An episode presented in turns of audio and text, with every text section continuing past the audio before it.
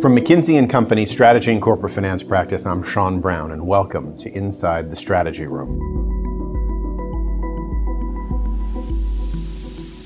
Today, we continue our series on bias busters, specifically how executives can prevent from falling prey to cognitive and organizational biases that get in the way of good decision making. Joining me today in our New York office are McKinsey partner Tim Koller and Dan Lovallo, a former McKinsey consultant and a professor of business strategy at the University of Sydney.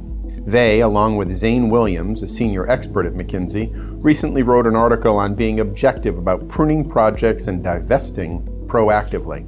This is part of our larger Bias Busters series. Tim, Dan, welcome. First, uh, let's talk a little bit about what you call the dilemma uh, projects or business units that simply won't die. Can you say a little bit more about that? There are a lot of them. that's, the, that's the first thing. There are a number of attachments people have to projects. Sometimes the projects won't die or something that maybe started the company is a big legacy and is important, but it's not doing very well. The main thing about projects that won't die is that they take a really, really long time dying. So, in other words, in some uh, research we did, we looked at projects that were both unprofitable and cash needy. So, in other words, their sales growth couldn't sustain the investment. And you would think that somebody would kill them at some point. But the situation is we, those projects had uh, an 80% chance of surviving 10 years, uh, those, uh, those business units. 10 years? Yeah. This is really common, about as common as you get. And part of the difficulty, you know, there's a lot of um, emotion tied to firing people, and people don't want to do it. So they don't, and these things tend to keep living. And if people don't have processes in place, it's very unlikely to happen. We also found some other research just as this applies to business units, for example, we found that companies often would not divest a business unit until like a year or so after people started talking about it in the press already. Until it was too late almost. Yeah, it, too late. And I've been in many conversations with clients where they realize that a business unit should be divested. It's going to turn down. And you know, rule of thumb seems to be that it takes about two years after a company starts to have the conversation before they actually get around to doing anything about it or they come into the mode that oh we'll we'll fix this thing before we sell it, which never happens, of course. And you lose a lot of value over those two years by waiting. So, uh, in addition to projects, the whole business units in divesting or pruning the portfolio is also uh, something that companies need to be better at in order to uh, to maximize the value creation. So, what's the likelihood of a company? Um, you know, you talked about how uh, long these projects last. Is that for 90% of companies? Like, how, how common is this? The data that I was talking about was data based on the entire US economy. In the US economy, for standalone companies, that's about 30% of the companies. And for multi business unit companies, uh, that's about 43% of the companies that have at least one business segment that's dying and dying for a long time. So it's a ubiquitous problem. Or actually, I should say, not dying when it should. not dying soon enough. That's right. One of your suggested remedies is something that you call the burden of proof. Can you say a little bit more about that, Tim? Well, the burden of proof idea is the idea that instead of making the case for divesting, you have to change it to why should we keep this business? You obviously can't do it for the whole company every year. One approach is to say 5, 10% of the big projects or units every year, you ask that question or you make the case of why should we hold on to mm-hmm. this particular unit or why should we keep pursuing this particular project as a way of changing the, the sequence around so that if you can't prove the case that you need that you absolutely need to keep it, then the assumption is okay, we're going to get rid of it. I don't know if they changed the burden of proof. I mean, psychologically, changing the burden of proof makes an awful lot of sense. An example that's uh, publicly known, it's been in the press, was that Google used to allow people to spend, you know, 20%, percent of their time doing these projects. And what they found out was those projects could be seeds that are going to grow into new businesses, or they could be weeds that need to die. Seed and they, um, a few years ago, found out that most of those were weeds and they stopped doing it and they killed a lot of those projects.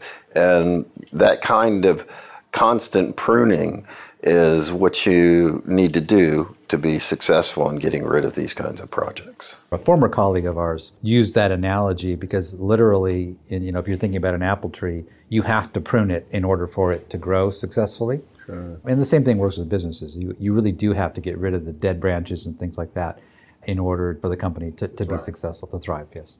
In our last conversation, we talked about the importance of resources flowing across the corporation and how that improves performance.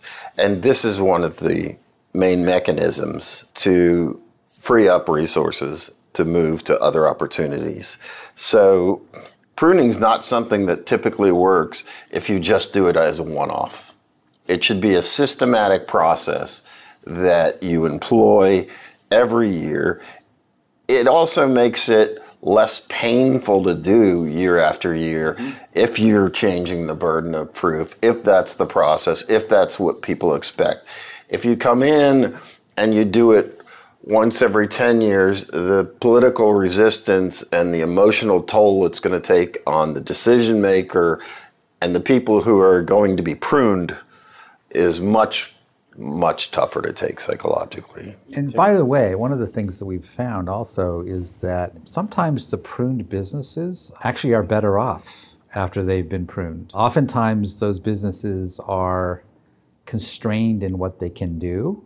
And as a result, when they either are spun off or sold to somebody else, you know, even with the same management team, we find that their well. performance improves because they're no longer subject to sort of certain rigid things that the corporate parent has has imposed on them. They're allowed to be more creative, maybe invest more, maybe uh, be more aggressive about closing plants or, or, or shifting resources around, stuff like that. So it's not always a bad thing for the uh, managers and employees of the businesses that, that are pruned. I know one, uh, one company that uh, they celebrate Independence Day every year, which is the day that they were spun off from their parent company. Sure. But but a spinoff is different than just shutting a division oh, yes. down. Oh, yes, yes. So have you seen any companies who are really good at this, pruning, create a redeployment pool for the people who would otherwise be pruned? I'm assuming that part of the value of pruning is that you can redeploy that capital in other more productive projects in your experience, has the same held for the human capital and how are they redeployed? Unfortunately, you know, redeployment typically only works in companies where they have lots of similar kinds of projects. You know, mm-hmm. if you mm-hmm. think about oil and gas companies where you can take an oil engineer and move them from move one to project to another, or a pharmaceutical company. Um, it doesn't necessarily work if you've got entirely different business units or even with engineers with different skills. So unfortunately, that's not always going to be the, the case that you can keep those resources around. It really depends on the nature of the business. So, well, one of the things that we do helping with large transformations is pruning so that you can then Invest. reinvest in better growth opportunities. Mm-hmm. And if companies want to make a large transformation, it almost always involves quite a bit of pruning and then reallocating to better opportunities. Now, the danger when you're making one of those transformations is that you overestimate the opportunities and spend all the savings you've got rather than waiting for new opportunities. Oftentimes, the new spending happens almost as soon as it can rather than holding on to those huge, huge savings that you've pruned and spending them as the opportunities arise. And I would say that's the biggest danger with a large transformation is spending those savings too soon.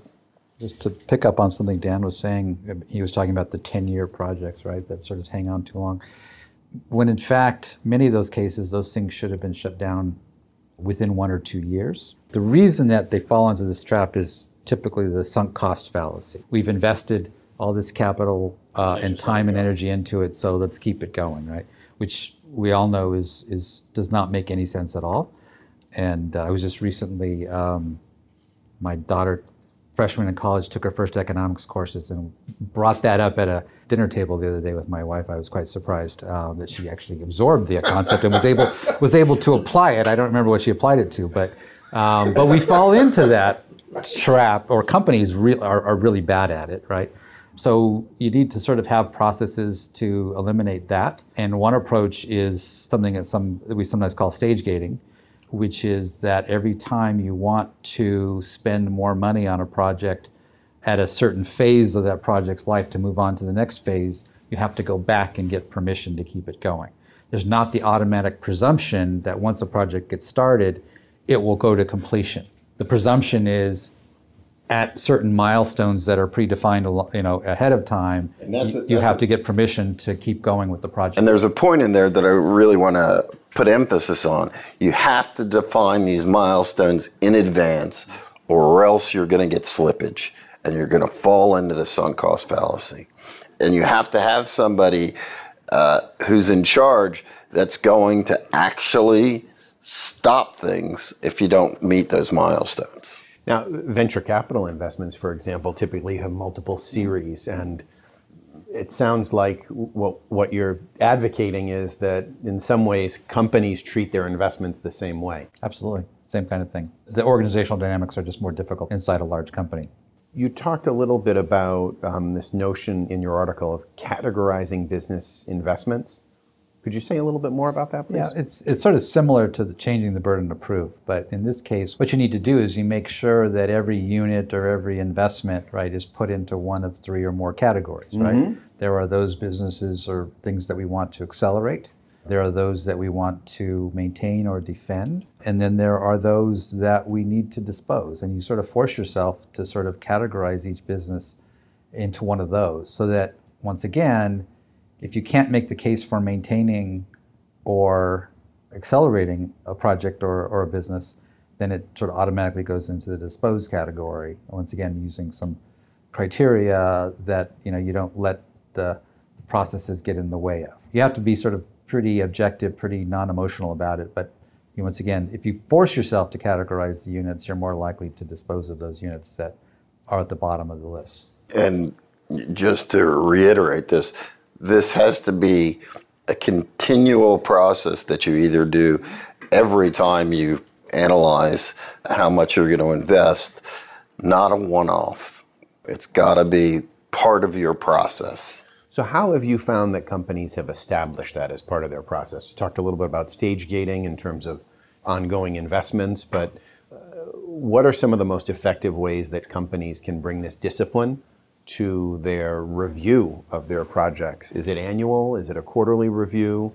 How do they systematize that? I think it really depends on the life cycle of the businesses. If you do it too frequently relative to real changes in the business, then it becomes sort of mechanical. Mm-hmm. So you have to use a little bit of a judgment, but you want to make sure that there's a regular process in terms of how fast the industry is changing, how fast things are going. So for some businesses, it may be every year. For some businesses, it may be a longer horizon. For some projects, it could be shorter. If you're doing something in the tech world where things are changing very fast. So Right. there's not one right answer. You need to figure it out for your company and for the individual projects and units as to what the right time is. But I think having a regular schedule of doing this is, is absolutely essential, as, as Dan was saying. If you don't force yourself to do it on a regular basis, whatever that cycle is, then you- you're going to fall back into the sloppy ways of making those decisions. So, it's, it's not necessarily tied to an annual budgeting process. Not necessarily, no.